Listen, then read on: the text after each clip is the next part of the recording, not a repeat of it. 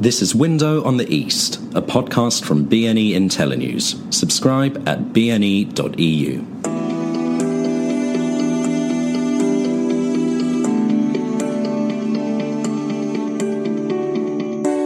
So, hello everyone. Um, ben Aris here. I'm the editor of BNE IntelliNews.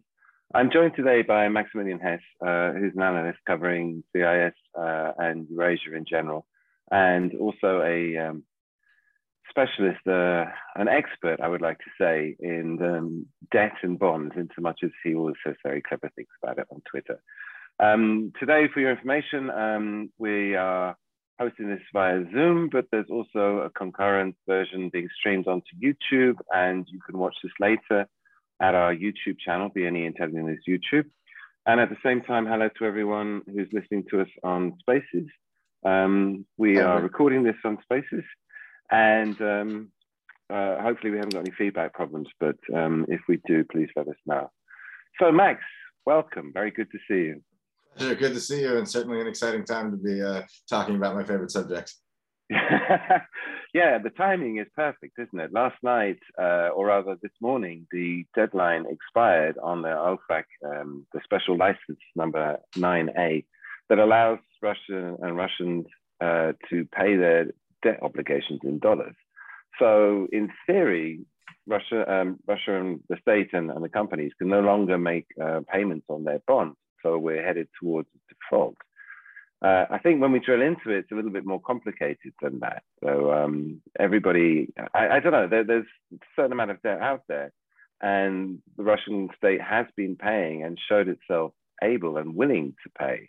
Yeah. Um, but to dive in at the, the main question, I mean, how serious a change is this? How big a thing is it? Nuclear option that's been talked about by banning Russians from being able to pay with dollars? So you know i think the, the the biggest and most impactful sanctions move that we've seen was already the the sort of main initial one we saw after russia's february 24th invasion which was the banning of the russian central bank uh, in its addition to the sdn specifically designated nationals list on the 28th of february. All these moves sort of really follow on from that. General license 9a the one that you um, were just discussing expired today and that had allowed the processing of these transactions. Um, but we'd already seen a number of changes from that and essentially the noose has been ever tightened uh, around Russian debt to the point now where it is certain that they will default, um, or effectively certain, barring some you know major geopolitical change, Russian withdrawal from Ukraine, something I think we don't expect, uh, and, and certainly not in that time period. Uh, on, on, those next bond payments that are coupon payments due on the 23rd of June, they'll then have a 30-day grace period to make them. But so that's yeah. when it will formally happen. But technically, uh, one should understand Russia effectively as having already been in default for quite some time now, even if none of these technical triggers were met because of some of their fudges with payments around the OFZs, their selective repayment of domestic uh-huh. bondholders in rubles, um, so, you know, this is really sort of the last step, but the Russians will have already made clear their argument will be this shouldn't be considered a default because they were willing to pay and they were forced to pay. And that has very significant implications for how okay. this will play out in the legal system over the long term. Okay. So you've basically covered everything. uh, let's backtrack a little bit um, and a couple of specifics. So I be clear. The the license allowed specifically, and it just affects U.S. citizens, that they are no longer allowed to accept dollars from Russia. That that's the actual technical rule here, isn't it? So uh, that go on uh, U.S. persons, um, which is a much, much, much broader definition than, than right. U.S. citizens, um, because it effectively means uh, anybody with any connection to the dollar, which in the modern financial system is anybody serious. Yeah. And does it apply to, because I mean, several of the bonds, um, the, the next one that's coming up on Friday, 27th, is um, in just two days, 100 and, 235 million coupon payment, isn't it? Or no, that's one in July. June, there's one. There's one in June. There was one that was due to today. Um, ah, coupon payments. they paid it. They, they, paid it early. They prepaid it early, yes. So that uh, right. this goes into that argument, so they can say we didn't actually default. We were, um, you know, effectively uh, the victims of hostile state action that that right. us from when we were willing to default. I would say the Russians are being a bit cheeky with that, and I don't think the courts in the very long term are going to be sympathetic to that argument. But of course, if you're Russia, you're hoping that all this eventually gets litigated many many years from now, which yeah. lack of a sovereign bankruptcy mechanism means that's the case. Now let's come to the legal stuff in a bit. Um, the I'm looking at the schedule, so there's like half a dozen bonds between now and um, June 24th. Uh, all of them, except the last one, the one we just mentioned, um, they also provide um, for payments in euros, in sterling, and in Swiss francs. Do I understand this right? That Russia has the option then of paying for, you know, the other three, four, three, the one's already been paid, the other three bonds coming up before the last one in June. They have the option of paying, settling those in euros or sterling or, or Swiss francs, and that's not sanctioned. They can go ahead and make those payments.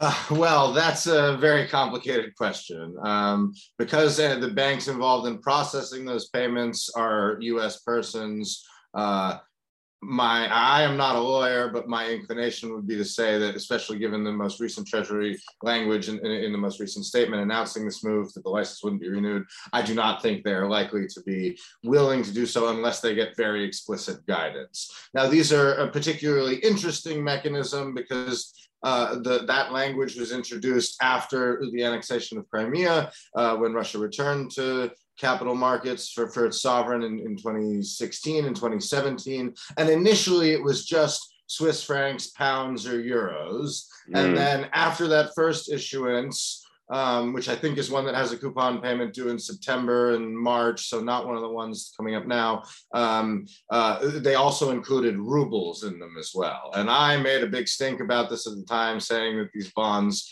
uh, effectively had gigantic haircuts priced into them, and the market didn't treat them that way. Uh, and that anybody holding these bonds um, was in a much worse position. Now, it, ultimately, the way it's played out is that everybody holding Russian bonds has been a very bad uh, position, uh, except for you know maybe one or two people who traded very quickly and, and, and declines. Uh, but those will be an issue that I think gets dealt with in, in the restructuring over the long term, right. not one that, that gets dealt with now in the next few weeks but it, it, remains in theory possible to be able to pay you know the the upcoming bonds especially the ones well the the four the one that was paid off was denominated in euros. The ones that are due after that, between now and the end of June, are all denominated in dollars. But in theory, the Russians will argue that, look, you can pay in euros and that's not sanctioned. So we can do that. But then, as you say, there's the willingness to do this, which plays into this. Because the bonds that have been paid so far um, the Russians were willing, but the, the, the paying banks or the, the counterparty banks, um, they actually didn't want to touch it with a barge pole. And there was this whole process of getting OFAC, the US uh, yeah. State Treasury Department, to sign off individually, explicitly on each individual payment. You will not be sanctioned if you handle this money. And then it went through, which caused all sorts of delays, but they all went through. No? Well, so we saw sort of two changes in that process. Initially, right after the central bank sanctions were announced, this license enabled payments to go through, and the Russians used some of their frozen money uh, that had been frozen under the sanctions. Uh, Treasury then said that that wasn't allowed, um, and they could only use new funds that uh, had come in essentially to Russia since the war, effectively taking some of the surplus uh, oil and gas money earned from the record high hydrocarbon prices we've seen over the last three months. Uh, interestingly, Russia paid it through a, a state mortgage bank, uh, Dom.rf, uh, which isn't sanctioned to process it. I don't think it was actually their money, but uh, there's a little bit of uncertainty there. But on the point then about um, you know, the banks processing these. One of the other changes that we saw with that renewed issuance after Crimea was a move to have the underwriting banks be Russian banks and the book builders as well, but the correspondent banks who handle the payments out into the U.S. system. Those mm-hmm. are the ones who, who uh, really matter, uh, and those are the ones who I think will not be willing to process these kind of transactions, even if they're in euros, Swiss francs, or, or pounds. And the Europeans may very well their sanctions. Couldn't the mechanism that's been used until now, um, whereby when someone like Severstal were trying to transfer their money, and then they went to Citibank, I think it was, and then Citi rang the state uh, treasury department said like is this okay i mean we want explicit use to put on a piece yeah. of paper say this is okay and couldn't that same mechanism function going forward in so much as um, whoever Russian Railways wants to make a euro payment on a to settle a dollar bond because it says in the covenant it's allowed to, and if they ring the state treasury department again and say like, do you sign off on? Because yes. technically, it seems to me it is possible because euros are not sanctioned.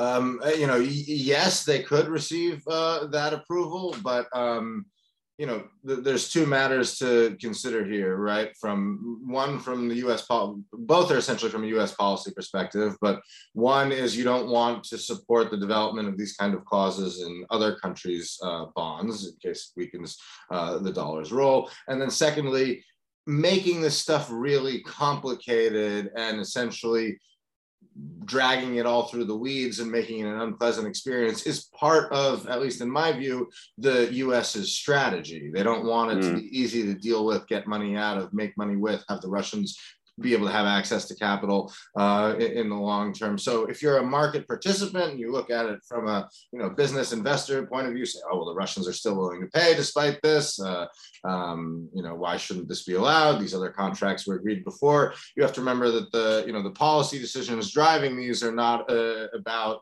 um, even Western. They don't even really take Western investors you know considerations um, into heart, but is really about U.S. foreign policy and how do we essentially weaken and mm. make things more difficult from Russia, and that will motivate over any other interest. Think even if the bond stock was larger and Westerners or Americans held more of it, I, I, still think that would be the case because even if you take all the Russian corporate debt together, it's not a systemic risk uh, for, yeah. for, the U.S. Um, before we go into further into the weeds, um, a couple of other basic questions. Exactly how much does Russia have outstanding because I keep saying there's $40 billion, but we have to differentiate, don't we, between the international Eurobond and the foreign held domestic ruble debt, the OFZs. Sure. And I think those are two different numbers. 40 billion that relates to the Eurobonds, does it not? Yeah, that, that relates to the Eurobonds. Um, the, the Russian central bank has stopped publishing good data on foreign uh, OFZ holdings since mm. um, sanctions began. I assume uh, based on some of the market turbulence that we saw uh, at the end of uh, February, that it essentially crashed overnight, and, and that a lot of that got dumped, prompting some of the Russian central bank uh, interventions in, in, into that market. Because um, there was um, about 20% held by foreigners. Foreigners I mean, before. Peak, yeah. The peak uh, was 34, but the, the uh, debt stock all... that really matters here in the very long term is that 40 billion foreign debt um, that, that, that, you were speaking of, uh, denominated mostly under under euro bonds, under um, British, not American law, actually, which is another fascinating, you know, aspect of this. It's America that's determining everything, but these bonds mm-hmm. are actually written under British law, and the British government has sort of deferred essentially to, to the U.S. for uh, its leadership on this. I would like to see some more policy action from Britain, but that's a point perhaps for later. But on those OFZs, that you know, the Russian capital controls have effectively stopped um, those from being attractive in any way or people from who held them from being able to repatriate their cash after unless they get explicit permission from the kremlin which i haven't seen anybody getting but it, it may just be that nobody notable has tried. Um, i'm sure some people have actually to be fair um, especially russian government connected entities.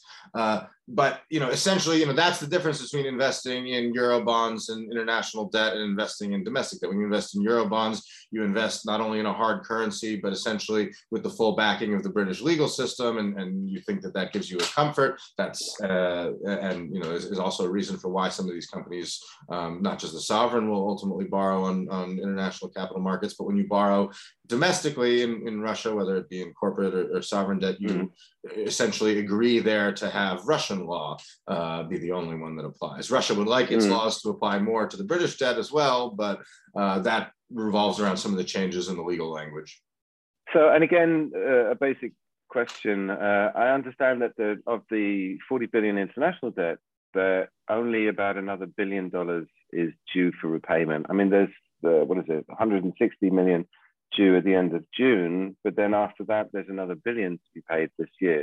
Is that right? Yeah, so I, if I remember correctly, Russia doesn't have any other um, euro bonds that mature this year. Uh, the mm. last one that matured was that big one at the beginning of February. Uh, but what they did was they gave rubles to domestic holders. They mm. said, you know, you have a choice. Please uh, you know, come bring these um, and, and, we'll repay you a week early in, in, in, rubles, but it was quite clear that any domestic holders didn't have them. So they lowered their foreign currency liability there uh, quite a bit. Now, uh, Russia does have, you know, a lot of bond maturities coming up. And I think, you know, that's in terms of beginning to think about the long-term impacts of the economy, right? It's impossible for Russia to get any new debt on uh, uh, on Western, at least, capital markets anytime soon. And China doesn't seem to be willing. And the analogy that I like to draw there, right, is what makes debt so powerful is the ability to move money over time. You know, you can get a mortgage on a house um, you can't afford that year with your predicted earnings from future years. For sovereigns, this is really important for uh, their domestic investment. But the other thing that's really good about it in sovereigns is it essentially increases the hard money supply because normally sovereigns don't ever just allow their bonds to uh, mature and not issue new debts. But normally, if you have a yeah. billion dollars in debt maturing, you'll then borrow a new billion dollars, hopefully at a lower interest rate, at least relative to um, your credit rating and that is now impossible for Russia. So that's where we start to talk about these, you know, really long-term economic impacts. So on that point, I mean, with only a billion dollars or so, with only a billion dollars or so due this year, and given that in just April, Russia earned whatever it was, $28 billion from gas exports. So money is not really the issue here. And as far as the budget is concerned, that Russia has never issued Eurobonds, at least in the last decade or so, it's never issued Eurobonds to actually finance the budget. It doesn't need to. It's got plenty of money at home, and the growth of the OFZ yeah. market is the source of whatever capital it wants to raise, that Minfin wants to raise to fund the budget. So, um, in that sense, this whole thing is a storm in a teacup because it's fairly irrelevant. The only reason why Russia was issuing Eurobonds in the first place was to give a pricing point, a benchmark, so that corporates yeah. who are going to London could have something to price themselves against you know, this is sovereign plus whatever. So in that sense, um, this doesn't make any difference. But you were talking about, you know, Russia going to places like China and to raise money. And um, if these sanctions continue, if we have the huge economic contraction we're expecting, if Russia loses, you know, a big chunk of its oil revenue, then actually all of this might start to make a difference. That Russia will become a normal country that doesn't have that subsidy from hydrocarbons and will need to raise money abroad. But surely all of that's like way in the future, a couple of years down the road. I mean, it can take that long to yeah. unwind the oil and gas revenue thing. No, uh, you know, a, a, lot of this really is looking at the very long term. And as, as we were saying earlier, that's part of the, you know, at least my view of the US intent to make this also difficult is that it's not the kind of thing that's just going to get picked up and put back together. You're right. Russia hasn't needed to borrow on international capital markets for funding purposes. Uh, as I said, the difference between, you know, just oil revenues and the like is the more borrowing you can do effectively expands your uh, money supply of hard currency, which is important important for currencies over, over the long term and for economic investment, uh, separately from just any surplus budget revenues from uh, oil, which aren't renewable in the same way, or at least uh, uh unless oil prices uh, go back up. And I think you know that's something that we're really looking at for the long term. Is the U.S. knows that in the current environment. Um, Russia has enough dollars in hard currency, and the point of this isn't to uh, quote unquote bankrupt Russia, um, but to make things uh, really difficult to invest sustain and loan in the long term. And for example, this is a tiny bit tangential, but I think is, is newsworthy enough. It's important to discuss quickly. Is we see that with the rubles for gas demand, right? The one of the other impacts of these central bank sanctions and the like has been to really uh, cut off ruble convertibility and the amount of, of rubles traded for dollars is, is you know down 90% or 80% since uh, the war began. Russian imports are cratering. Again while they have these dollars coming in that's okay and they can feed the dollars back into the people and system. As you will know however demand for dollars in, in russia typically uh, from importers and the like is highly cyclical. Uh, there are periods where, where demand really picks up we and, and essentially what the west is doing now is not preparing for one month two months from now but preparing for uh, the really long term and if right. you know sanctions continue to be imposed on russian oil and gas eventually those surpluses will go away eventually russia will then have a dearth of uh, foreign yeah. currency but that's several years away um, before we go on, I just want to say to everyone who's listening and watching us on Zoom um, that if you want to ask questions, you may. You can use the chat function in the bar at the bottom and we will see your questions and address them, uh, relevant ones as they come up. Um, another specific point in the lead up to the events yesterday, um, people have been saying that there was a debate in Treasury um, that one of the ideas was to allow Russia to continue to meet and service its debt, as that would be a way of bleeding away hard currency that Russia could then use for the war machine. However, Yellen, I think, made it quite clear, and I think she said explicitly that um, it's not necessary in so much as the amount of money that's involved is so small that it's going to make no difference to the Kremlin's ability to fund the war. But that's the case, isn't it? When we're talking about yeah. a small amount of money in effect compared to the, whatever it is, $300 million a day Russia's spending. I mean, yeah, no, that's that's exactly right. You know, I, I don't think that I think that's why that decision was you know knock on with it. Uh, in some ways, if Russia had a larger debt stock or the like, maybe it would still be um, uh, willing to pay it uh, or maybe the U.S. would still be w- willing to let them pay. Um, I think a whole bunch of strategic decisions would, would have been made differently in, in both Russia and the West. So I don't want to say that that's a definite hmm. uh, counterfactual. Um, but yeah, the, the, the amount of Russian payments that get on this are, are not going to affect Russia's ability to wage war. But over the very long term, uh, Russia's cut off from Western capital markets does leave it uh, in, in, a position where, uh, one, it has to eventually settle all of these claims before it goes back, and that requires some kind of at least quasi diplomatic um, resolution, or almost certainly officially diplomatic now, given just given the mm-hmm. Treasury regulations uh, and State Department actions involved.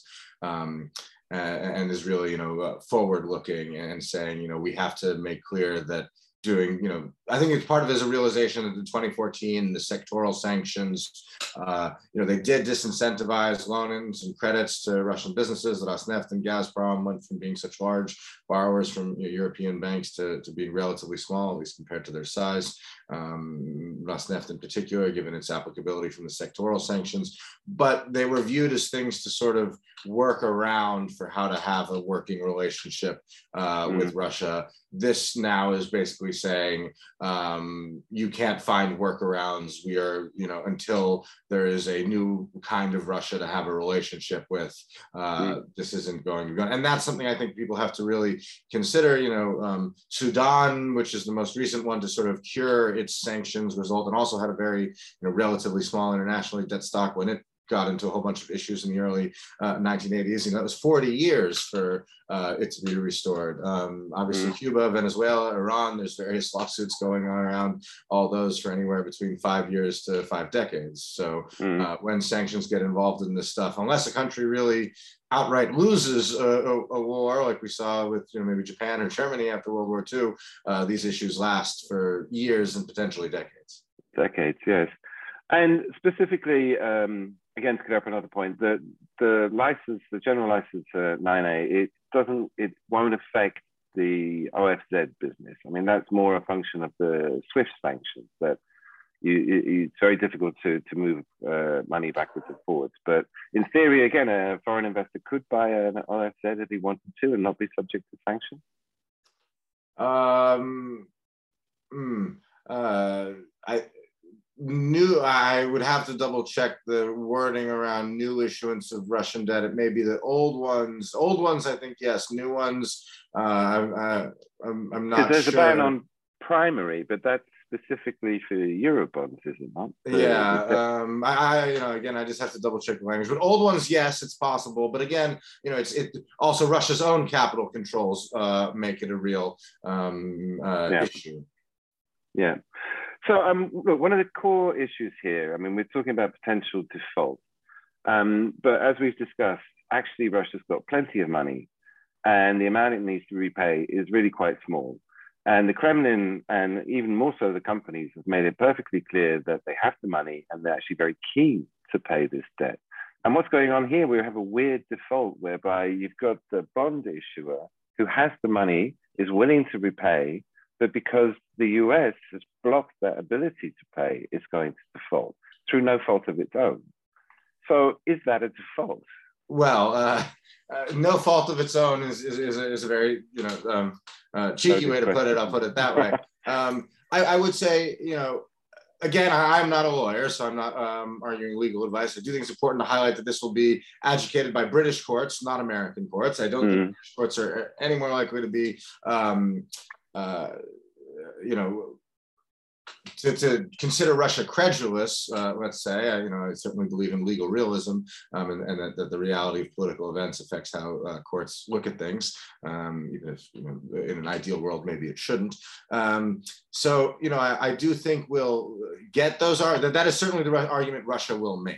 Uh, because Russia but, will come with force majeure. I mean, exactly, we had the but, money. But the sanctions on Russia are so strident in, in, in, other matters and accepting direct state payments. Uh, Britain has its own sanctions now on providing professional services uh, to Russia. Uh, and of course, even in London, where there, you know, a large number of law firms have, you know, been involved in what are known as SLAPPs and uh, have, have long had a big business working with, with uh, the Russian sovereign. Uh, there's, you know, been pretty clear that uh, the U- UK government doesn't take a positive view of that. Some you know services have directly been banned, uh, and so for Russia to get the, the best reputa- representation in those arguments uh, is already going to be difficult, and then even having them considered credible is going to be difficult. And you know, on your point, one last thing, you know, about weird defaults, you know, to adapt from the famous quote, you know, uh, every sovereign default is weird and unhappy in its own way.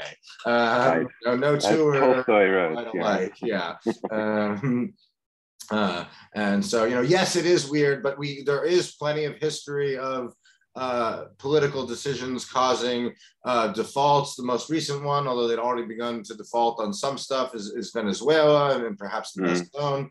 Um, and the Russians, ironically, did some financing for the Venezuelans after that that uh, uh, proved how difficult it is to get around some of these sanctions because they ran into their own issues. But then the best example that I can think of and that I keep harking back to, even though it was in a different capital markets world, uh, is 1941 uh, with the uh, invocation of the uh, Trading with the Enemy Act on Japan that mm-hmm. Froze all Japanese business, trade, and debt payments and caused huge uh, disruption to, to Japanese imports. You know, it's a topic for someone else how large a role that played in Tokyo's ultimate decision to invade.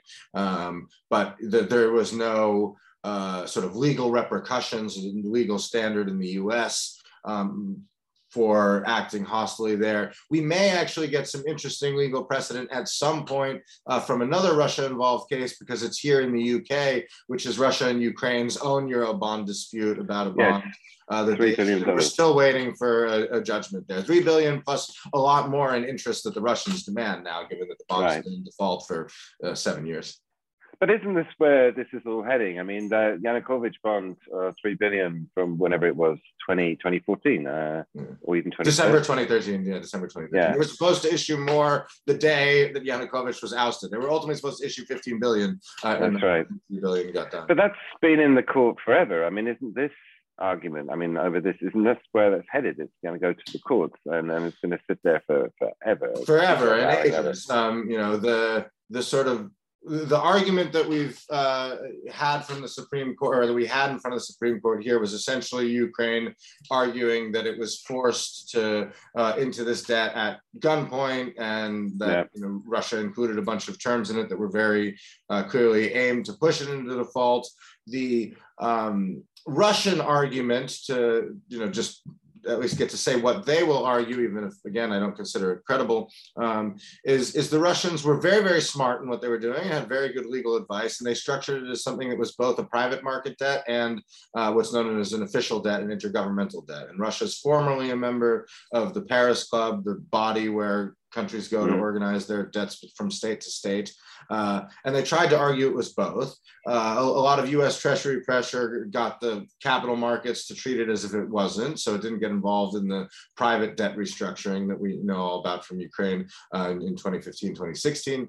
Um, but also with the point that the Russians really harked about and that uh, I thought was political, and I thought it was facetious uh, and silly of the IMF to very strongly deny it, although I understand why they do. Um, but was that the IMF changed its rules and for its own support for Ukraine after the Russian invasion in 2014, uh, allowed countries to borrow uh, that were in arrears to another official creditor for the first time, essentially negating that peg mm. of um, Russia's strategy. And at the time, Dmitry Medvedev uh, the then prime minister, uh, Russia's former president placeholder for Putin, uh, he described this as opening the Pandora's box of uh, international finance. Now, mm-hmm. my view mm-hmm. is that international finance has been subject to uh, political whimmery since it first existed in ancient Mesopotamia. Um, but you know that is the the Russian point of view, and I think that that led them to have a more hostile relationship with it and to do some of the um, again things I would describe as cheeky, like those alternative currency payment event clauses in, in, the more recent bonds. So look, up until now, we've been talking about pain inflicted on Russia, but we should point out that we're talking a total of $40 billion external debt. That's held by Western investors. Those Western investors are going to lose $40 billion. $40 billion was the same amount that when the GKO market blew up in the last famous default in 98, the GKO market's worth $40 billion. Of course, $40 billion today is less than yeah. it was then. But um, those people are going to lose their money completely, aren't they?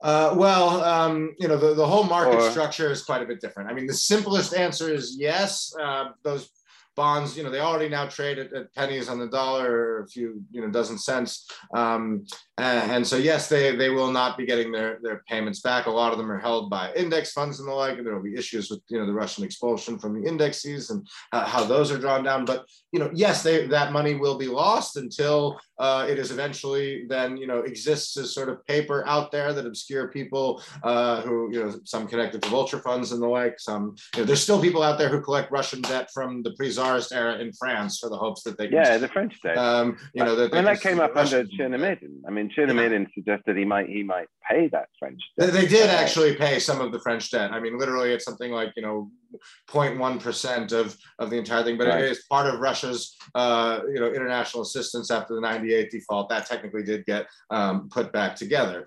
Um, but you know, uh, yes. Uh, it, it, but now in the sort of market that we exist in these Eurobond papers, at some point the, the, there will be value for vulture funds or the like to try to find there whenever 10, 20, 30, 40, Soviet case 80 uh, years from now, there is a, a Western um, alliance. So that money isn't gone and dead for forever, but effectively, you know, for the people who hold it now, uh, it is 90%. If we draw a parallel with the 98 um, uh, uh, default uh, crisis, and the GKO's got restructured and they didn't actually default on them. They just restructured.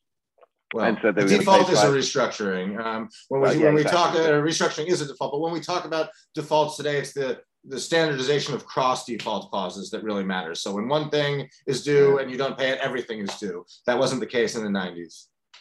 No, but that, that got paid back in the end. Um, and given that we know that the Kremlin is very keen to maintain its credit history and the corporates even more so, that um, there is a scenario where this debt just sits there in limbo. But then when finally the peace returns and you know Putin dies and we have a new regime, then all the talks were open and that debt will become. I would, again, no? I would, uh, well, I would push back a little bit on how um, much the Kremlin actually cares about keeping uh, strong relations with Western capital markets. I don't think Putin is gaming out how he could borrow from capital markets in five. No, but not Western. But surely, no. surely the default. I mean, the, the, problem for Russia here is that they're not going to borrow in New York and London anymore, but they will go no. to Hong Kong, Shanghai, Singapore, and to have a D stamped on your passport um, is going to cause you costs there, and that's one of the reasons why they want to maintain. Yes, but I do think you know th- that decision ultimately for Chinese lending, you know, simply given the structure of the Chinese market and how it's all originated through state entities,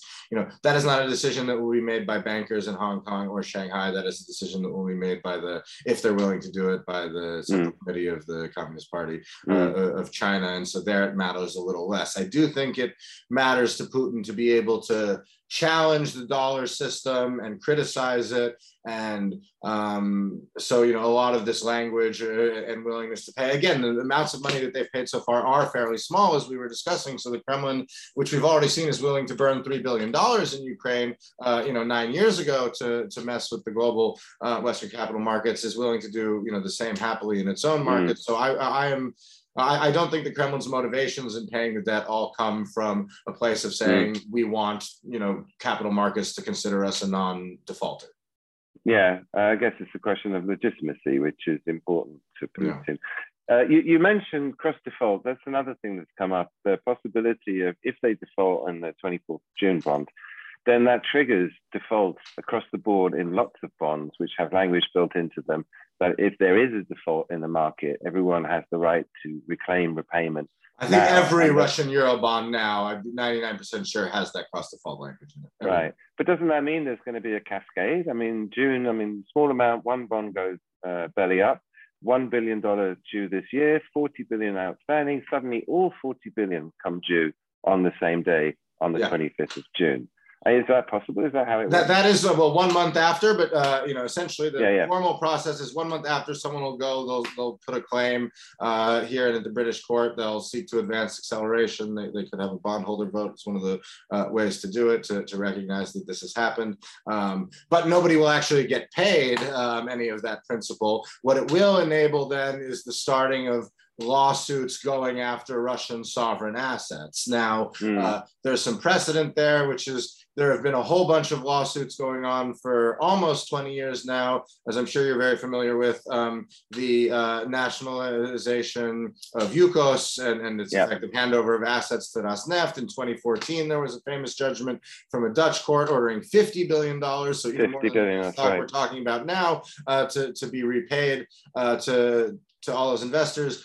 Um, but not a single cent has actually been seized from the, the Russian Federation since. But right. you know, in the 90s with the default, you had a few, you know, random little incidents where, you know, Russian planes got detained in France because some creditor made a claim. Uh, that was briefly a, a political spat there. And, and, you will see people trying new and novel ways because uh, I'll avoid the technicalities, but there's something um, you know, there, there's a corporate veil between Rosneft as, as a uh, company and, and the um, sovereign uh, itself. But you'd think Rosneft as an international oil company would be the easiest one, or one of the easier ones to go after because it's shipping oil around the world. So it has valuable things that you can go and try to attach. But as we've seen uh, in almost 20 years, you know, that, that has not happened. Mm. Tell me though, I mean, the cross default, um, isn't it up to the individual bondholders to decide whether to trigger that clause, whether to demand immediate payment or not? The, the, the, there is a there, there are um, collective action clauses in the bonds um, that that. Uh, but it's a case by case basis. I mean, the the bondholders have to have a meeting and decide what they want to the do. The bondholders have to have a meeting. That again, I'm not a lawyer. My uh, you know, my reading of the Russian CACs, as they're known, is that it would trigger, you know, those cross acceleration clauses would trigger it across um, uh, the whole class of, uh, of Russian bonds. It may be that they've changed some of the language in the 2016 uh, ones. the thing about Eurobond language is like it usually doesn't change at all, and it's like one or two sentences that are adapted across mm. the whole market mm. do. But the Russians have started bringing in a lot more changes into their own uh, after 2016 and 2017, and sometimes it's just a comma in a different place or a paragraph that's normally two being one uh, that all the legal experts are, are, are picking so, up now it's possible then at the end of July there'll be uh, a demand for all forty billion dollars to be paid off, but it's unlikely to happen because, as you say, no one's going to get paid. Um, you just broke up for the last seconds there. Yes, Sorry, it's possible there it's be unlikely in July, but you, yeah. you follow up. Yeah, no, I just said it's unlikely to happen though just because no one's yeah, yeah that, that that money will not change hands. Uh, paper yeah. underlying the contract so that people can make claims in the future uh, may change hands but but the money won't and what about the uh, credit default swaps? I mean if there's a if all these suddenly default i mean in theory anybody who bought uh, cds i mean they get paid out don't they? Yeah, so the, there, um, uh, the International Swaps and Derivatives Association is is the one who makes that determination. Um, they have uh, said already that you know um, for the for the bonds with the alternative currency payment triggers, if they're going to give you rubles, that's in the bond contract language. Sorry, uh, CDS doesn't cover you, which I actually think is the right thing to do. Um, although most people who uh, deal with CDS have uh, issues with ISDA and, and, don't always like its decisions. Um, but yes, I fully expect that that ISDA will rule it in default and that those CDS will pay out uh, at least on bonds bought that aren't uh, the post 2017 issuance. So these are still large amounts of money and 40 billion dollars, but that's nowhere near enough to destabilize the financial system? I mean, everybody's going to be able to absorb. No, yeah, those, you know, those. I mean, well, um, of course, I, I, would be foolish to say that I think banks have written their. Uh, you know, uh, I don't want to be so presumptuous as to say banks have had great risk management policies with writing their CDS on this stuff, because of course, uh, a lot of the world over the last 15 years has been shaped by banks not having great risk management policies with uh, writing CDS. Uh, but the CDS market for U.S. mortgages versus the CDS market for uh, you know Russian bonds is not comparable. The CDS market for like Rhode Island is probably uh, larger than than the CDS market for Russian bonds for Rhode Island real estate. Another way they could get compensated, you mentioned that default that formally allows them to bring actions through the courts in order to seize Russian assets. And of course, the big honeypot out there is $300 billion of central bank reserves, which has yeah. only been frozen, as far as I understand, which means it technically it still belongs to the Russians. They just can't use it. But this would clear the way for cases to be brought by bond holders to seize that those funds, that 300 billion that's being held in Europe.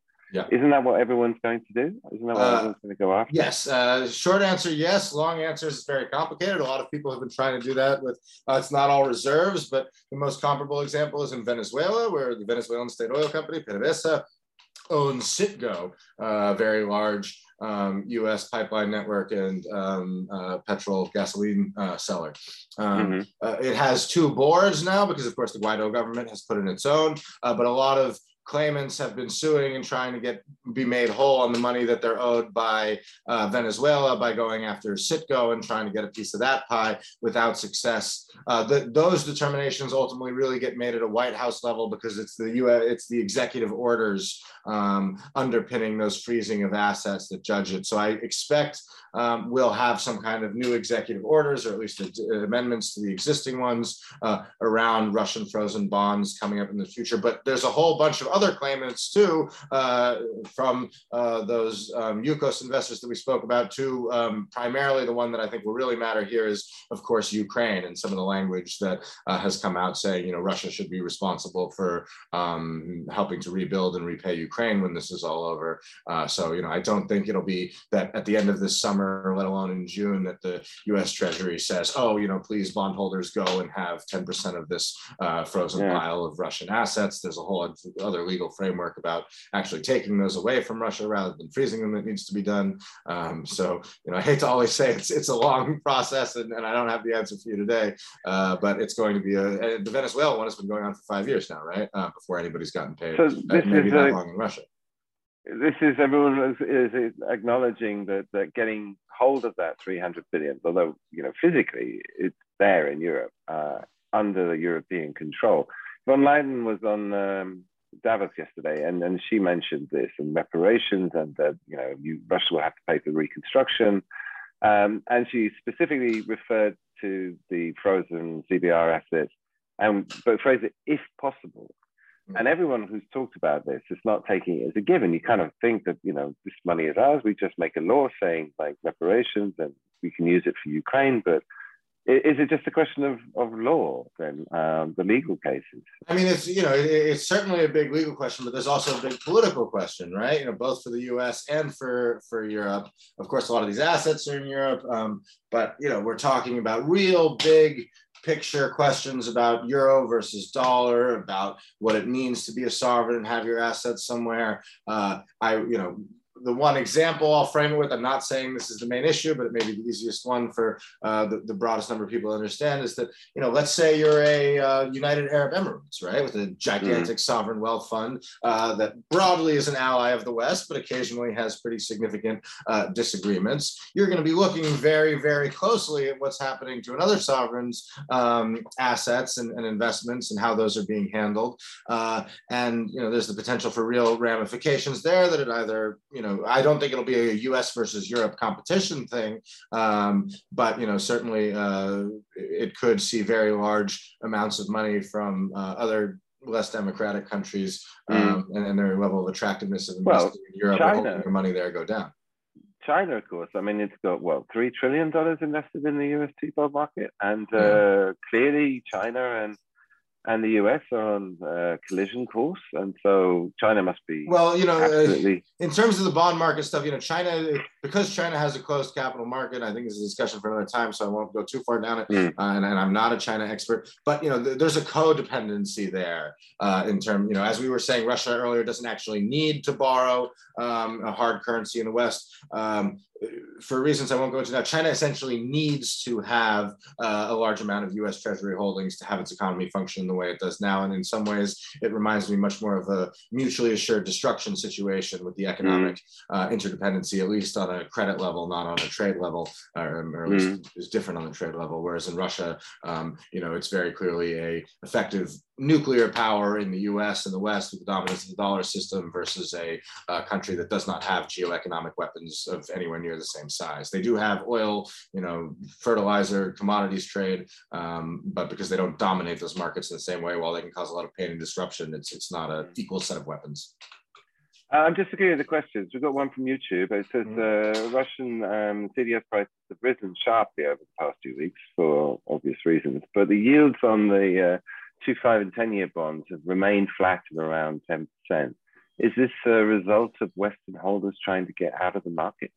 Um, I'm not sure about the uh, last phrasing that question. I would say the the bonds have really, you know, re- remained flat because there's just not a lot of trading in them, right? You know, people mm. aren't going to go trade uh, into them, even if it's just for a reputational risk. There's like maybe one or two guys uh, in, in, Russia who are trying to do it, um, but uh, you know, it's, it's really a, a, complete collapse in, in, the amount of trading of these instruments that I think is causing that. And it's the to what extent really look for the, the domestic investors, um, they've been buying these things too. I mean, obviously in the OFZ market, it's 80% Russian, but to what extent are the Russians themselves invested into the Eurobond?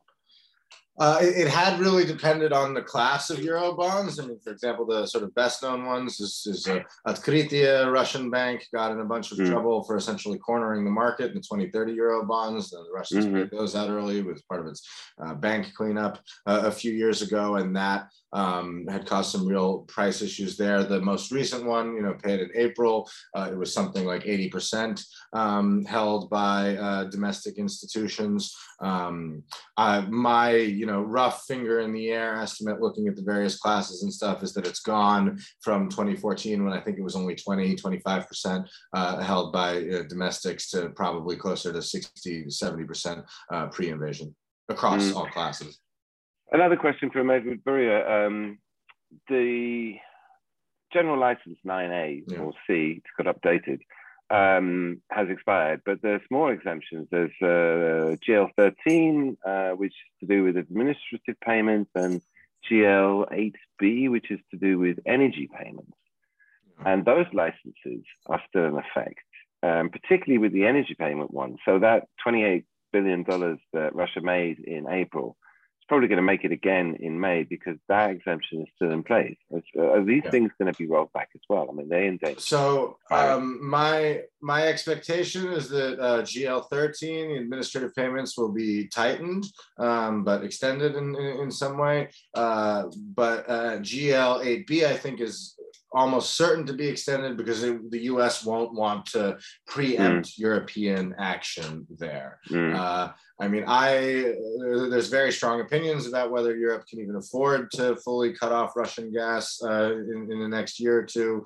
Of course, Europe itself is discussing the phasing out of these um, uh, of its own oil purchases, but I think that will essentially be extended in its current form, just because the U.S. won't want to preempt Europe. But if you listen to Mark Rutte the other day, the Dutch Prime Minister, there may be some action on at least oil payments before then that could uh, then also be reflected in that license.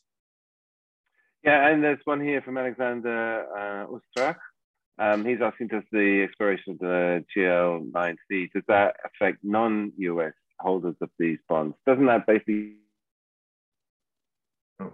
uh, I mean that that, that goes back to the point that we were discussing um, earlier. Uh, it, it, does, you know, because of U.S. processors it can. Now, uh, Russian bonds also include words for payment through the National Settlement Depository domestically within Russia. Um, so, if you're a Russian holder of Russian euro bonds, you could probably you, like technically legally still, or at least under U.S. law, and, and in terms of you know compliance with it, uh, I think you would still be able to get payment there on the National Settlement Depository. Uh, but of course, as we saw with the big bond payment due in um, April, uh, they you know effectively told people to accept rubles and we'll pay you back now rather than a week, uh, and that's what happened. And I don't think the Kremlin is at least on the principle of it going to you know on the on the principal repayments, not the mm. moral principle, um, going to be giving billions of rubles over to um, uh, Russian people who invest in these, unless there's some you know strategic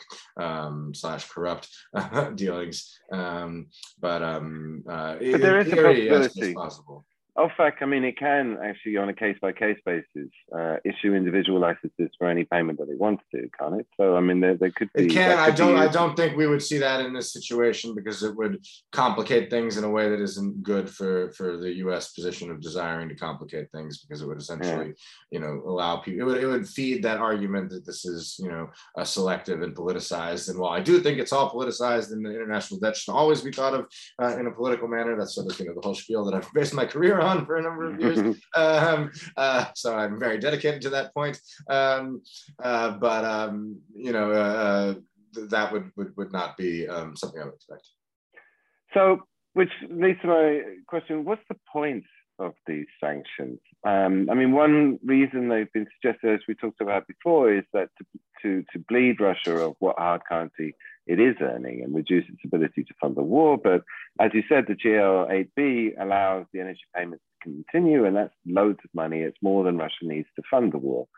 And we've also been saying that you know the amount of money is not that big, and actually this is going to affect Russia's economy in several years' time by denigrating its ability to to raise money internationally as the budget shrinks, as the economy shrinks as a result of all of this.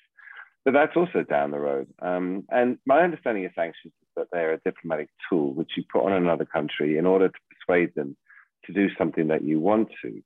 However, these sanctions look designed specifically to crush and wound the Russian economy as much as possible.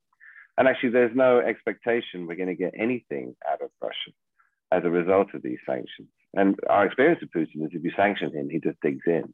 So, so isn't that it? Is are we yeah, in an I mean, economic war? 100% we're in an economic war and i think it's really important to have that framing and i think it's very bad that both europe and america hasn't done that enough because it would be better for preparing europeans to deal with some of the particular costs of this and then to uh, agree the sort of sticks uh, sorry the carrots that we need alongside the sticks to make this stuff more um, acceptable within europe but 100% we're in an economic war and i think anybody who says otherwise um, is, is quite foolish. Now i much prefer economic war to kinetic wars right? You know Mm. Um, the, expression war is politics by other means, economic war is, you know, um, war by other means, and I much prefer to be dealing with losses in dollars than I do to be dealing with losses in lives. Um, the uh, one other point that I would say, you know, other than that the point is really to sort of bludgeon the Russian economy, deal with the long term, is to go back.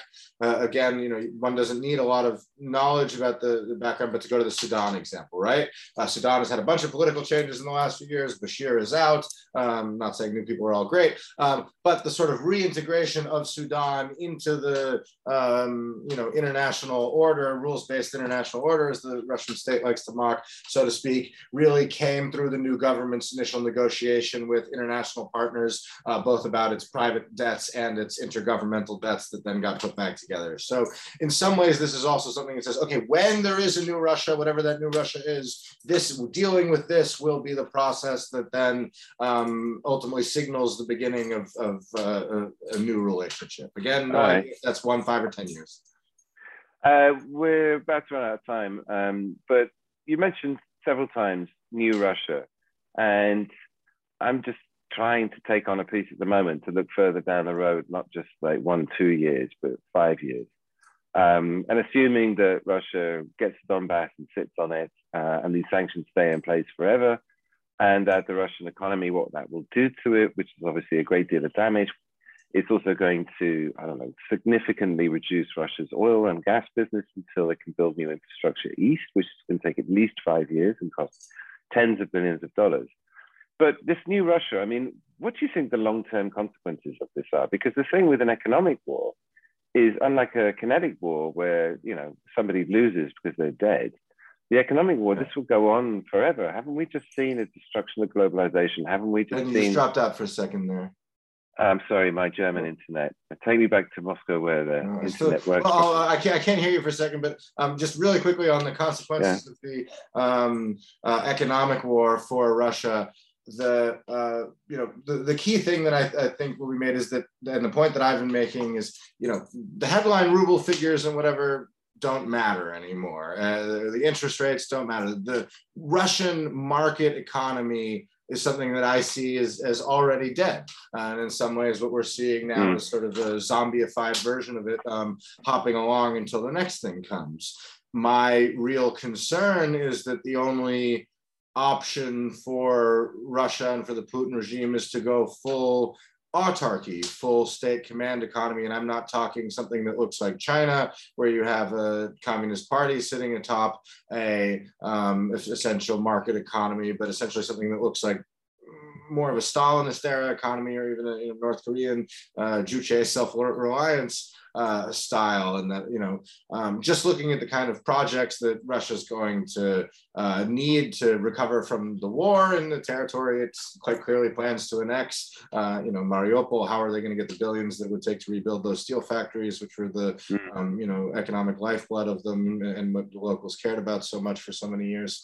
Um, and uh, you know how how do you drive up investment in a country where the economic elites are still very much wedded to um, some kind of uh, um, are, are still wedded to some kind of uh, orthodoxy and uh, it- it's a very dark and, and, and bleak outlook for me and i have real worries about uh, what the kremlin is is uh, going to have to do in the next few years to try to put an economy back together. Because just like you can't fight a war like you did in the stalinist era i don't think you can have the kind of five year plans based off labor camps Yeah.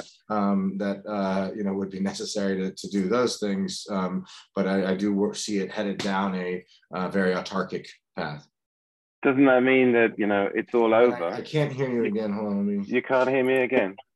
Yeah, now I can hear you. Yeah. Yeah. Sorry. Doesn't that mean it's all over? I mean, like Russia, after the fall of the uh, the Soviet Union. Yeah. Uh, Hold on. It just tells me we've lost the space on on Twitter.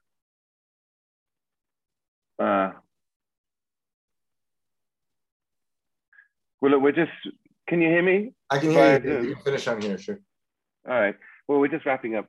I mean, doesn't this mean that we had uh, the Soviet Union collapsed and then we had this like brief decade in the noughties where Russia flourished and became a normal country, and now it's all gone to shit. And going forward, we've gone back to Cold War, an Iron Curtain of sorts. Now it's a sort of economic one, and that Russia's doomed because of a lack of technology more than anything else to stagnate and just fall behind the rest of the world until there's some sort of revolution.